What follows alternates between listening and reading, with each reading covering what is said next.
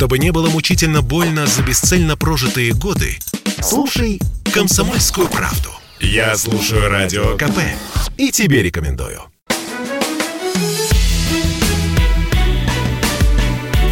Бофт знает. Здравствуйте, Георгий Георгиевич. Иван Панкин и Георгий Бофт, известный российский журналист и политолог. Георгий Георгиевич, начнем, наверное, с э, довольно странной смерти националиста Егора Просвирнина на этой неделе. Он выпал из окна собственного дома на Тверской улице в Москве.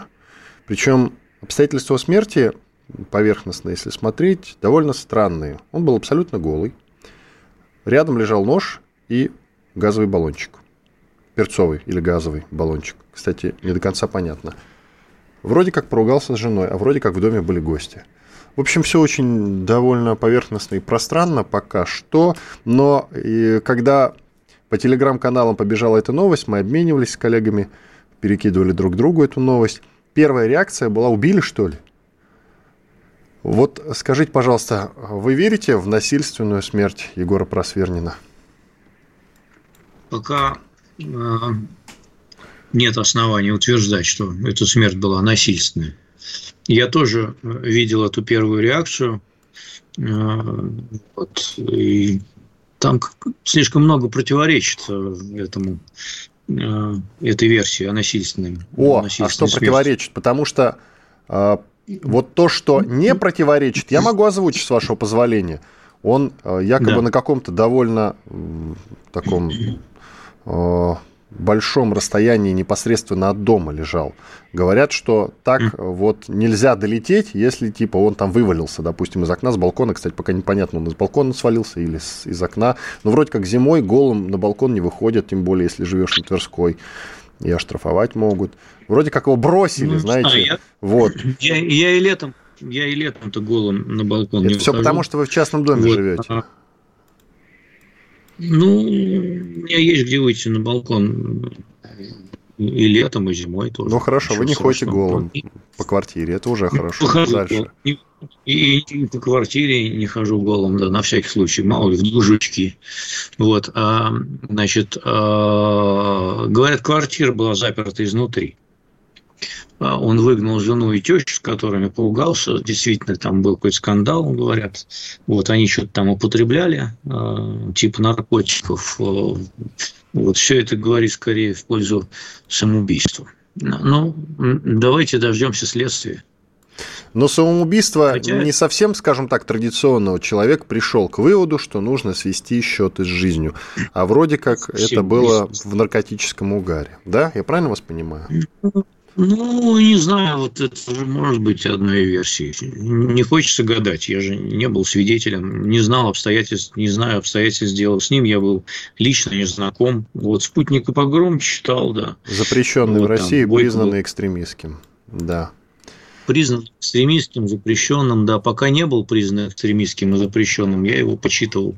У него было бойкое перо, он писал довольно резкие вещи, иногда очень точно а, подмечал. Вот, а, что тут еще скажешь? Ну что ж, а давайте к нашей аудитории адресуем тот же самый вопрос. Друзья, верите ли вы в насильственную смерть националиста Просвирнина?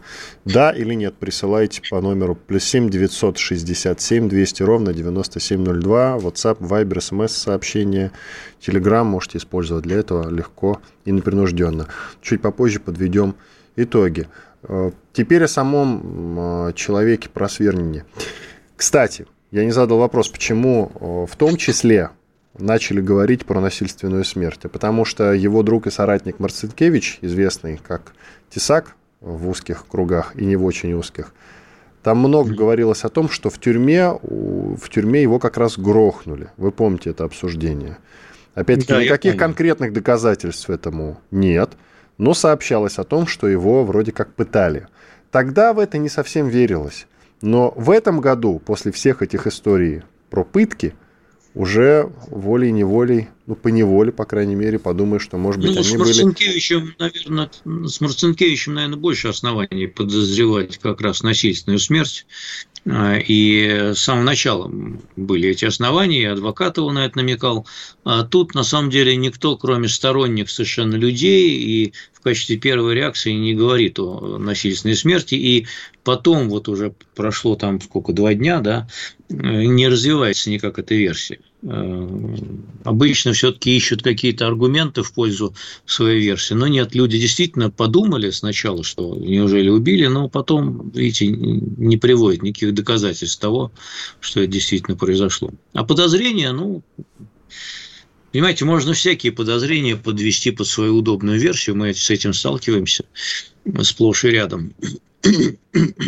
Ну что ж, я еще раз напомню наш опрос. Верите ли вы в насильственную смерть националиста Просвирнина, проще говоря, в убийство националиста Просвирнина, причем как бытовое убийство или не очень бытовое, да или нет, присылайте на номер плюс 7 967 200 ровно 9702, Телеграм, WhatsApp, Viber, смс-сообщение можете для этого использовать, да или нет, можете написать и чуть попозже подведем итоги. Ну что ж, теперь к другим новостям. Вроде как, вроде как, вроде как, Георгий Георгиевич, могут начать лишать российского гражданства для тех, кто получил его по праву рождения.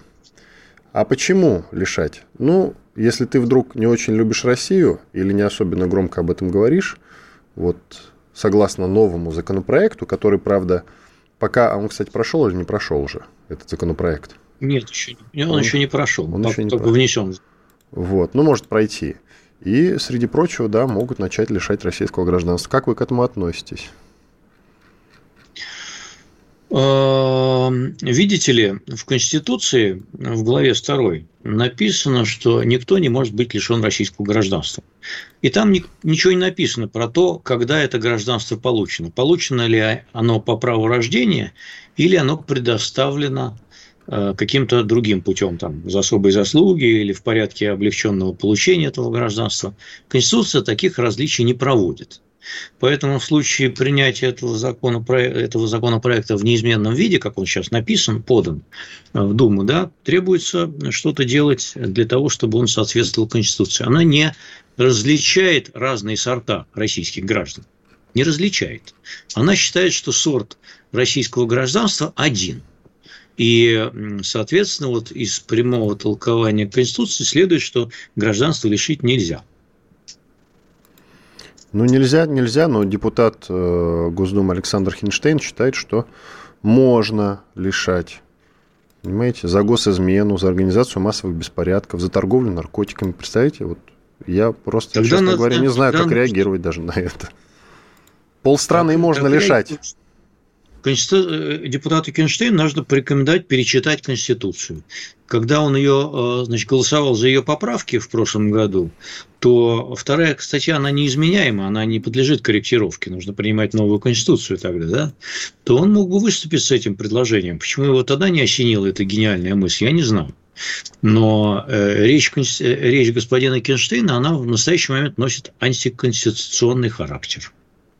Вы знаете, какой любопытный момент? Я помню год, а может чуть больше года назад, я смотрел на YouTube э, на эту тему как раз влог Дмитрия Губина, известного в прошлом журналиста, который сейчас, по-моему, в Питере живет, он в Европе в немножко. Ну да, он то в он Питере, в то в Германии, да. Э, ну, Дмитрия Губина. Его друзья ему активно, э, его активно просили прокомментировать такую мульку, как лишение гражданства, например, Владимира Соловьева, Владимира Рудольфовича в данном случае, потому что есть еще Владимир За Геннадьевич. Что? Что? Ну За вот что потому что он, по их мнению, нехороший человек. И Дмитрий Губин тогда совершенно четко, я помню, это можно найти вот на его YouTube-канале, совершенно четко обозначил, что никого нельзя лишать гражданства. Как бы плохо мы к этому человеку не относились. Ну, можно только согласиться, я же еще раз да -да. говорю, в Конституции в Конституции главе 2 написано, что нельзя решать никого российского гражданства. Ну, просто вот написано так и все. Надо тогда либо что-то делать с этой статьей, э, принимая новую Конституцию, поскольку ее нельзя редактировать отдельно, либо надо делать что-то что с внесенным законопроектом, потому что он в нынешнем виде противоречит Конституции. Ну что ж, хорошо. Будем надеяться, что этот законопроект не пройдет. Или у вас другое мнение на этот счет? Или пройдет все-таки? Ну, во-первых, его внес президент, как он может не пройти, вы что? Ну Он почему? Пройдет. Да нет, ну, корректировали законопроекты, которые президент вносил. Был дело. Почему? Ну и, и почему? Там же кроме, этой, кроме этого предложения есть другие предложения. Там есть предложение об облегчении получения гражданства целой категории, разными категориями людьми. Там 20 категорий э, людей, э, перечислены для которых это будет в облегченном порядке теперь можно сделать. Это хорошо. Это хорошо. А с этим положением надо что-то с ним сделать, надо как-то его привести в соответствие к Конституции.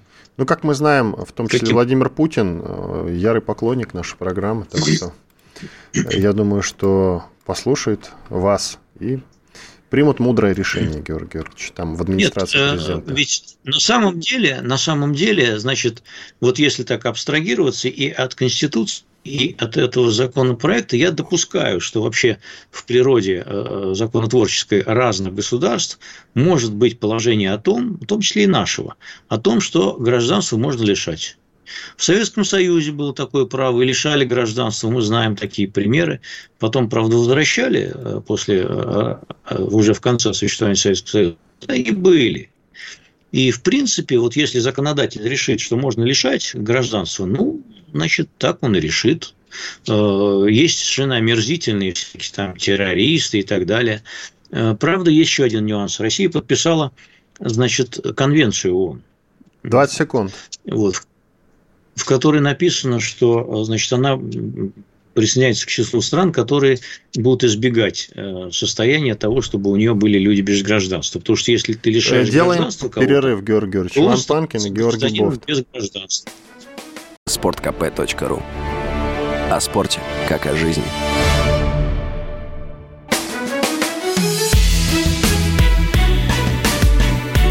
Бофт знает. Здравствуйте, друзья, еще раз. Иван Панкин. Георгий Бофт, известный российский журналист и политолог. Э, последняя или крайняя программа в этом году. Георгиевич, а как правильно говорить, последняя или крайняя? В году, в этом году точно последняя. Ну как, в этом году точно последняя программа. Чего к какому-то блатному жаргону перешли? Зачем? Так нет, ну многие как? же верят в эту суеверие, что не надо говорить последнее. Ну это безграмотно русский. Ну, чего вы, да? без сленг. Это неграмотная литературная вещь, безграмотная. Не, не надо так говорить. Все. Не, не надо. В этом году последняя программа. Вот сейчас да. корректно? Все. Да. Хорошо, раз Абсолютно, мэтр да. рекомендует говорить последнее вместо крайнее, будем говорить последнее. Георгий Георгиевич, тут Владимир Путин э, подписал еще один закон, переносящий на 1 января 2023 года срок когда госслужащие должны будут отказаться от иностранного гражданства или вида на жительство. А, по-моему, по-моему, эта же тема уже проходила, был же какой-то срок обозначен, а это, как я понимаю, перенос да, этого самого срока, ну, потому Но, что не уложились в срок. Ну, вы понимаете, в свое время э, Путин принял этот закон, что э, одобрил это положение о том, что некоторые госслужащие могут иметь э, иностранное гражданство, Э, исходя из определенных исключительных обстоятельств. И это было сделано для довольно узкой э, группы чиновников. Речь не идет о тех чиновниках, у которых там американское гражданство или там э, еще какое-то гражданство. Речь идет в основном о тех, у кого гражданство, например, Украины, а, от которого не так-то просто отказаться. Вот. А, поэтому им дали определенное время. Ну, ничего страшного в этом нет. Нормальная, так сказать, процедура. Э, и если жизнь, так сказать, выстраивать какие-то новые обстоятельства, хорошо, когда законодатель идет им навстречу. Я в этом не вижу ничего такого ни подозрительного, ни предосудительного. Более того, я не разделяю вот эти вот периодически возникающие в интернете вопли о том, что у нас там десятки или сотни каких-то госчиновников имеют гражданство там Америки, Испании, там, я не знаю еще кого. Кипра. Ну, нет таких. Кипра, да, нет Кипр таких. и Мальта в основном. Да, Кипр и Мальта, там они все опубликованы, эти люди, а, которые купили это второе гражданство, это крупные предприниматели. Никаких там нет госчиновников. Вот, потому что если попался госчиновник, давно бы уже его опубликовали. Ну, сейчас же мы в Западом в контрах, поэтому эта вся конспирология тупая, она совершенно вот я ее не разделяю. А Нету там никаких граждан, граждан Америки, знаете, у нас. То есть ничего страшного. Публикации все эти Ничего, Ничего страшного, страшного в том, что Ничего есть некие госчиновники и даже депутат Госдумы, у которых есть иностранное гражданство. Да, если у них есть украинское гражданство, с которым они в силу бюрократических причин не могут отказаться, в этом нет ничего страшного. И я вообще вот считаю, что вообще нет ничего страшного. И в этом тоже. Поэтому нет ничего страшного, и в этом Путин, тоже. А, то, что Путин пошел навстречу реальности, ну и молодец. Хорошо, ну Путин молодец, понятно, что Путин молодец. Путин также... Не, он вообще молодец, а это понятно. особенный молодец э, да. в частном данном вопросе. Да. И Путин настолько молодец, что счел необходимым телефонный разговор с Байденом. Вот, то есть новый телефонный да, разговор намечается. Э, намечается новый телефонный разговор, они часто общаются, это хорошо, я считаю. И вот, э, как заявил Песков, Путин счел необходимым телефонный разговор с Байденом. Э, как вы считаете, вот эта череда разговоров, она с чем связана? Потому что как-то много разговоров, согласитесь. Ну, прям вот, что-то прям много разговоров. С Трампом не было даже приблизительно такого количества разговоров, как с Байденом. Как говорят, у нас в таких случаях это другое. Значит, э, вот то, что этот разговор состоится и там срочность возникла, мне это, честно говоря, не очень нравится. Видимо, что-то не складывается. Как говорится, что-то пошло не так. Вот. И э, я подозреваю, что пошло не так, а именно подготовка к э, переговорам, которые субстантивным, которые пройдут 10 января между Россией и Америкой. А, подготовка к этим переговорам, видимо, не понравилась Москве. И она срочно решила поднять, так сказать, вопрос о том, что вот это что-то идет не так. Я могу лишь предполагать. А, во-первых, от Москвы э, требуют э, уже сейчас э, определенных уступок в части так называемой деэскалации вблизи Украины. То есть, ну, если совсем упрощенно, да, вы сначала отведите свои войска, а потом мы будем о чем-то разговаривать. Это не то, чего мы ждали. Первое. Второе, мы бы хотели, чтобы э, в американской делегации были высокопоставленные военные, с которыми можно предметно говорить именно о военных вопросах и ставить вопрос о наших военных контругрозах, которые возникнут и будут созданы в случае, если НАТО и США не пойдут на, нам навстречу. Вот это вот два обстоятельства, которые я подозреваю, пока портят э, общих вот подготовки. А, Поэтому вот эта срочность, она меня, честно говоря, напрягает пред, перед Новым годом. А, это плохой сигнал. Мне кажется, что это не очень хороший сигнал. Ну, ладно. Но так или иначе, так или иначе, в январе э, все равно нас ждет э, ряд, ряд каких-то очень важных переговоров. А, одни из этих переговоров это как раз Путин-Байден, другие переговоры это с НАТО. Что вы ждете? Ну, не Путин, Байден. Они не, пере... они не будут встречаться 10 не, января, будут встречаться делегации. Делегации. Они лично не будут. Хорошо, но тем не менее, так или иначе. Нет, ну, там ни по телефону, ни видео там не предполагается участие президентов. Там, там от нас Рябков, по-моему, возглавляет, э, может, Лавров будет возглавлять, но пока Рябков возглавляет этот трек, как говорится, а от, э, там, от американцев кто-то от Госдепа будет. Вот. Но хотелось бы, чтобы будут военные наши, значит, там от Генштаба там довольно высокопоставленные. Вот. И мы хотели бы, чтобы были и от Пентагона тоже люди. Не знаю, будут или нет. Мы не знаем списка американских делегаций, да и наш тоже, в общем, не так, чтобы висит в открытом доступе. Кстати, переживают в Евросоюзе, что их не пригласили на переговоры Россия-НАТО. Слышали, наверное, и они говорят, что эти переговоры невозможны без их участия, ну, без участия, прямого участия Брюсселя. НАТО тоже, штаб-квартира находится в Брюсселе, но мы говорим о Евросоюзе именно, об их, Я скажем думаю, что, так, чиновниках. Я думаю, что российская позиция выглядит в данном случае довольно практичной. В НАТО э, есть начальник. Вот этот начальник – это не Брюссель, а Вашингтон. Поэтому, прежде чем говорить с НАТО, э, надо поговорить с Вашингтоном и решить ключевые вопросы. Вы все остальные подстроятся, если Америка э, договорится с Россией. Мы исходим из этого. Вряд ли там Эстония, Литва или Латвия или Польша даже, страшно сказать, будет корректировать американскую позицию. Американская позиция может быть провентилирована предварительно с этими союзниками и выяснить эти реакцию, их мнение, точка зрения, учесть ее каким-то образом и так далее. Но слово Америки в данном случае в НАТО, оно решающее до сих пор. А, а все остальные имеют там совещательный голос, он весомый, но он совещательный, он не решающий. А мнение Америки решающее. Поэтому говорить надо с главным начальником. Ну, тут все, в общем, нормально. А если, представляете, все 30 э, представителей стран НАТО придут и будут говорить там, с кучкой представителей Москвы, что это будет? Да? Будет гвалт совершеннейший. Там восточные европейцы будут кричать, что э, танки уже под Вильнюсом или под Варшавой, ну и ничего не получится. Это будет непродуктивный разговор. Это все правильно.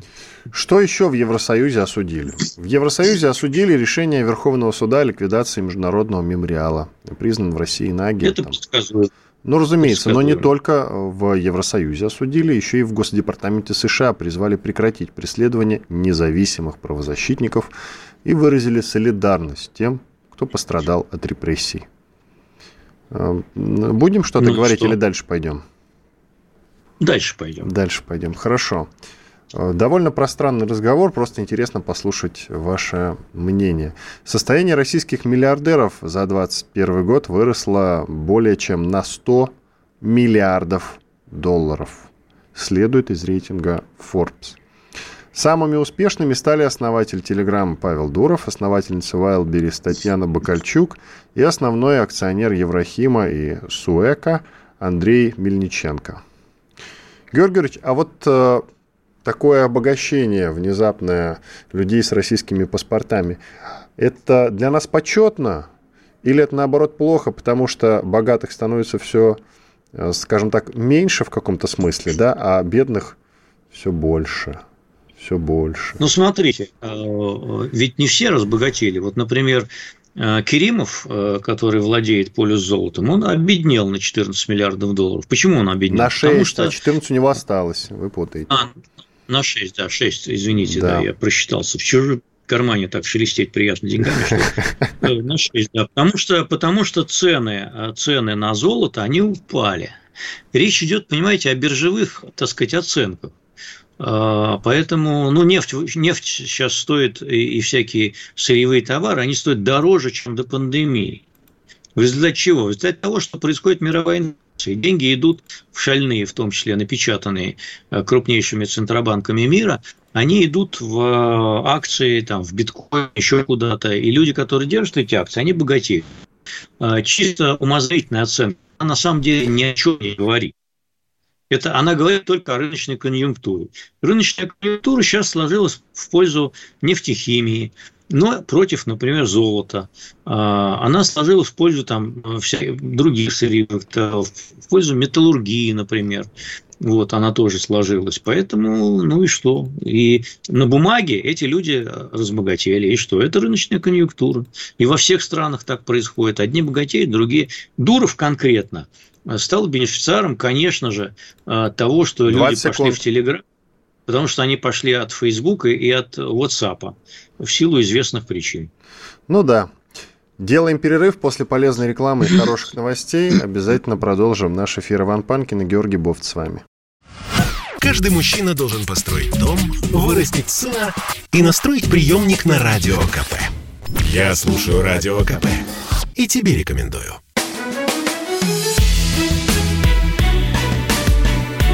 Бофт знает. Иван Панкин и Георгий Бофт, известный российский журналист и политолог. Мы продолжаем. Георгий Георгиевич, вот какую новость mm. вам подкину. Поразмышляйте. Саратов с 1 января станет вторым по площади городом в России. Ну, после Москвы, разумеется, разумеется. Внезапно взяли и увеличили площадь, присоединили к себе, я так понимаю, Саратовскую область всю, ну или практически всю. Сейчас его площадь станет 2100 квадратных километров. У Москвы, по-моему, 2500 квадратных километров. Круто. Скажите, пожалуйста, э, зачем это сделано, что это даст? Вот так вот сходу можете поразмышлять на этот счет? И может быть Легко. тогда, и может быть тогда, и может быть тогда все города поступят таким образом, и не будет у нас никаких областей. Легко могу объяснить, зачем и почему. Давайте. Значит, э, давайте вспомним, кто у нас из Саратова депутат. Э, не помню. А кто у нас из Саратова депутат? Володин. Володин. О! Но он О! не депутат. Он не депутат. Ну, нет, но он, Он и депутат. Нет, ну секундочку, он все-таки, он этот, глава, глава Госдумы, как корректно называется его? Ну, он в Думу же, его же в Думу выбрали, а не назначили, да. правильно? Да, он спикер Госдумы вообще-то. То есть да, ну гла- вот главный он... по Госдуме. Секундочку. Совершенно верно. А не какой-то там депутат проходной. Вы чего? Он сначала стал минуточку, он сначала стал депутатом, а потом из депутата его выбрали спикером. То есть он представляет... Председатель, вообще председатель, корректно называется его должность. Формально, формально представитель Саратовской области. Вот. И он от Саратова выбирался. И, кстати говоря, он э, всегда отличался тем, что вел очень там эффективные избирательные кампании. Он вообще хороший, э, хороший борец на открытых выборах. У вас же было с ним интервью, Георгий Георгиевич, годика два назад, ведь может, чуть меньше. Поэтому, поэтому я его-то, ведь возвеличиваю таким образом. Поэтому, значит, то, что Саратов стал вторым по величине городом после Москвы, мне кажется, это одно из, один из шансов э, Вячеславу Викторовичу Володину стать преемником Владимира Владимировича Путина. Угу. Да, чтобы ну, там, в Саратове, за хороший, него голосовали правильно. Вы и он хороший лоббист оказался, потому что это же надо было где-то пролоббировать. Я думаю, что он был причастен к этому лоббированию э, в интересах э, саратовского там, я не знаю, бизнеса и так далее. Потому что расширение мегаполиса – это хорошо для многих. Вот э, Новая Москва – это же ясно, что хорошо для многих, да? Вот и там также оказалось. Ну и для, кстати говоря, для жителей, значит, всех этих деревень, сел, которые туда вошли, для них тоже это будет неплохо, поскольку они будут на городском обеспечении, а не на сельском. А это заведомо всегда выгоднее. Молодец, Володин если он к этому причастен. Так а может быть во всех регионах так поступить? Ну и хотя областя, зачем это надо Володиных вообще? на всех не хватит. Не все, не, на Володиных на всех. А это хватит. экономически грамотно или нет? Чего а это я не знаю, это надо, это, это надо смотреть, надо считать там конкретно. Мне кажется, что, в принципе, а, создание большой агломерации а, создает большие возможности для экономического развития данного региона. Вот так, в абстракции. А, в силу многих причин. Ну, а... вот так лучше. И проще бизнесу, и удобнее, и, и, и масштаб увеличивается экономики. Да, я когда-то, как вы помните, жил в славном э, городе-герое Ивантеевке. Ну, это я так, конечно, с иронией называю. Вообще, Ивантеевка царица Подмосковья, как я ее называл. Жил в подмосковной Ивантеевке. И когда ездил, туда, ездил, ездил туда на такси, мне вот каждый второй водитель говорил, а зачем вообще нужна Московская область? Расширить все, вот, и сделать Москву. Ну, какой смысл? Это ж неудобно, что область вот э, обвивает, скажем так, большой регион, как Москва. Ей неудобно управлять элементарно. Так может быть, действительно, вот какая логика в этом? В том, что есть некое Подмосковье. Или разбить Подмосковье, скажем так, на четыре части. Там Восточное Подмосковье, да, Западное э, и так далее. И в них посадить каких-то там, я не знаю, менеджеров, пусть и губернаторов. Это ведь все равно довольно большая территория. Там какое-то количество городов, где по 80, Нет, по 100 тысяч жителей. Минуточку, можно я прерву ваши мечтания? Да, да. фантазии, фантазии, правильно говорю. Да, э, э, регион, в принципе, вот э, политическое и там социально-экономическое управление тем или иным регионом, оно должно коррелировать и быть честно связано с тем, как сложились там экономические связи.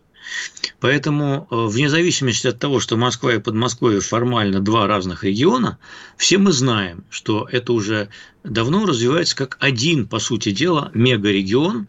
Он настолько переплетен уже глубоко э, друг другом, что, в принципе, там есть какие-то бюрократические препоны и препятствия, но вот после особенно расширения Новой Москвы э, их не так осталось много.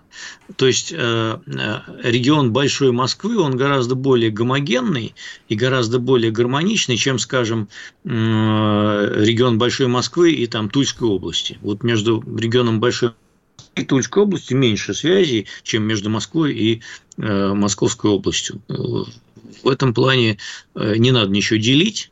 А тут э, уже давно сложились вот свои внутренние экономические и хозяйственные связи, которые объединяют этот большой регион в одно большое целое, вне зависимости от того, что есть Собянин там и Воробьев. Ну что ж, ладно. Вы когда-нибудь задумывались над тем, стоит ли изучить ад и вот зло как таковое. как субстанцию, может быть? Никогда? Я еще не видел эту новость. Если мне Откуда вы знаете, что это новость тогда, если вы еще не видели? А? Я, я видел эту новость. А, вы видели видел. эту новость. Я, я видел, что некий институт научный Не некий, институт РАН, Российская да, Академия Наук, потратил 742 тысячи рублей на изучение да, ада и зла. И я подумал еще, у меня первая реакция была, в общем, совсем недорого. Так это дьявол же кроется в деталях, как известно. Мы же великая, всех деталей не знаем. Проблема, это великая проблема, понимаете? Это великая проблема, и потратить в нее какие-то жалкие копейки, это вообще 742 тысячи рублей, это сколько сейчас стоит Лада Гранта? Наверняка больше, правильно?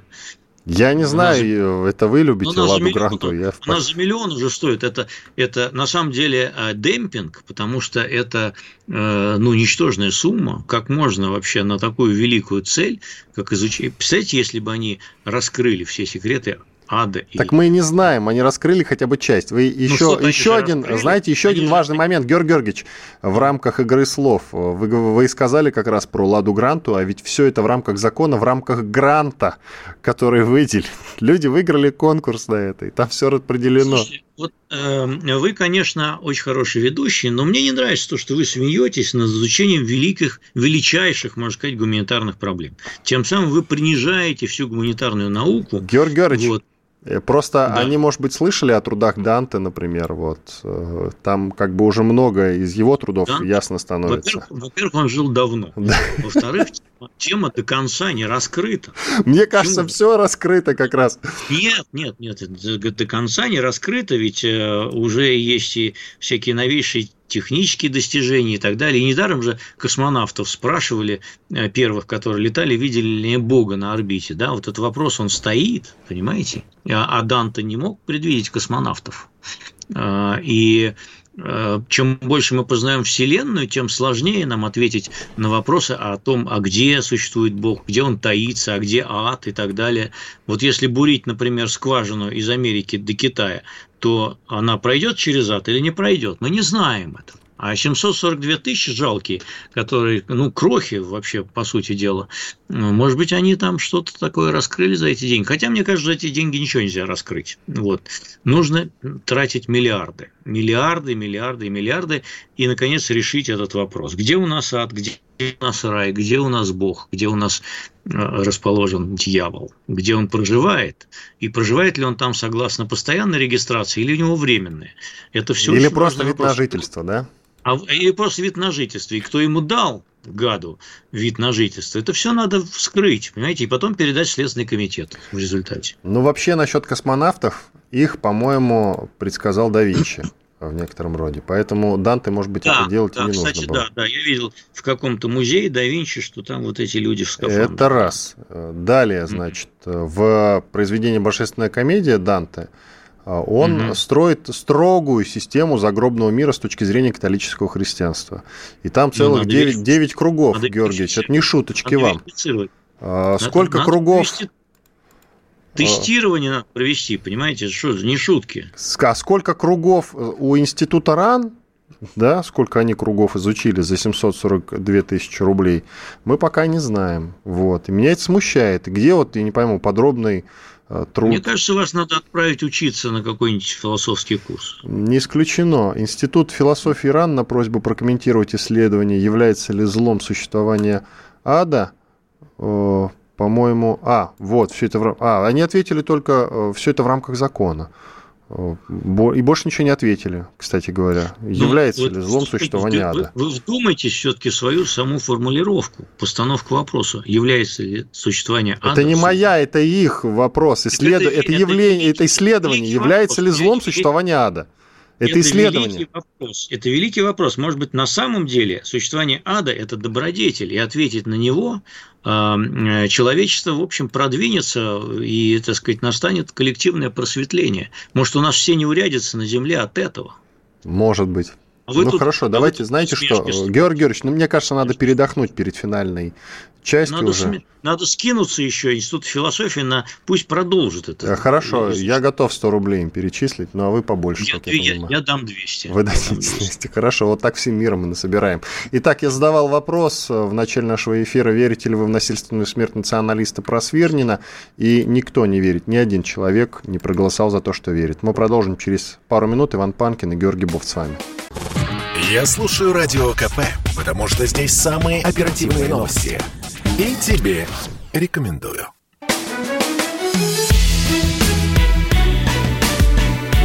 Бофт знает. Иван Панкин и Георгий Бофт, известный российский журналист и политолог. Мы продолжаем. Вот не все про изучение ада и зла мы с Георгием Георгиевичем знаем и выяснили по ходу обсуждения э, новости о том, что Институт РАН Российской Академии Наук потратил 742 тысячи рублей на изучение ада и зла. Но вот еще несколько штрихов к этой новости. Согласно сайту госзакупок, госзакупок пишет, пишет РБК, Институт философии РАН потратил 667 тысяч рублей на выполнение научной работы Алексиус Майонг и австрийская философия XIX века, начала XX, основные идеи и поздние схоластические корни. Далее еще 742 тысячи рублей на исследование а, «Бесполезная свобода и проблема ада», как мы уже поговорили. И 686 тысяч рублей на исследование «Реляционное измерение проблемы зла и мистическая теодиция» или теодиция батюшки. Ну, ладно, я не учился на философском. Значит, э, Майнон Калексиус, вот зачем нам изучать австрийского философа? Кто мне скажет? Вот вы, может быть, ответите, Георгий Георгиевич. Для того, чтобы развивать философскую науку. Я... Вот вы сейчас, процитировав все это, вы тем самым э, поучаствовали в травле Института философии, и эта травля организована, я вам скажу почему. Почему? Она организована, она организована потому, что ученые Института философии, они восстали против того, что им назначили директора из числа бывших чекистов Белгородской области. А, они считают, что а, он не специалист и не может руководить Институтом философии. Вот сейчас им мстят. И, в принципе, обычные научные работы, а, которые характерны для Института философии, мы же э, давайте тогда запретим философию вообще. Они изучают разные аспекты этой философской науки, в которой обыватель не разбирается и не должен разбираться. И не ему оценивать, а, сколько а, значит, тратить денег, 600 тысяч рублей на изучение австрийского философа. Это дело специалистов. Вот, в принципе, э, э, создать и написать монографию на такую важную научную тему, я вот знаю, я в одном грантовом совете э, участвую в качестве эксперта и выношу свои, так сказать, вот экспертные заключения по этому поводу. Это, в принципе, небольшая сумма для того, чтобы написать монографию на эту тему. Потому что эта работа там в архивах, это командировки, это, значит, там, э, ну, просто зарплата тех исследователей, которые это делают. И, в принципе, если ученый совет Института философии считает, что это э, дело важное и нужное, то он может э, обратиться за грантом соответствующего. Потому что есть наука такая, там, история, есть наука литературы ведения, есть, потому что ко всему можно сказать, вот э, там, зайдя в магазин пятерочку там, и, и в очереди за водкой, да, спросить, а нахрена вам нужно изучать там то-то и то-то? И вам сказать, не надо нам надо только пенсию повысить, значит, и чтобы морковка стоила дешевле, и борщевой набор. И больше этим людям ничего не надо. Но, тем не менее, есть гуманитарные науки и есть фундаментальные естественные науки, по адресу которых тоже можно задать такие вопросы. А нахрена нам нужно изучать там нейтрино какой-нибудь? Да не надо оно никому, это нейтрино. Пусть оно все летает и летает. А, это, а, понимаете, вопросы дилетантов, и они подстроены специально для того, чтобы дать ответку этим а, философам, которые посмели, значит, возразить против того, чтобы чекист стал их директором. Вот и вся история. Ну что ж, все, мы тоже против чекистов с вами, да, Георгий Георгиевич? Пусть Нет, изучают добро и зло. Не мы, за, не, мы за чекистов. Они должны ловить шпионов э, вот. всяких, значит, да -да -да. И, и охранять безопасность. А, а философией они руководить не должны. Хорошо. Вообще чекисты, а чекистов всех остальных ипостасей я очень люблю. Нет, ну а куда без них, на самом деле? И вообще, никуда. и без МВД, и без ФСБ, и ГРУ. Да, никуда. никуда. Но только не в философию, понимаете? Ну, не надо туда-то. Ну. О, хорошо. Тогда вот вам какая новость. В Госдуме формируют группу по защите христианских ценностей. Вот, и это тоже туда. Да. Группу может возглавить, сообщается. Пока что просто сообщается. Вице-спикер Петр Толстой. Ну, который Чтобы представляет партию Единая Россия, разумеется.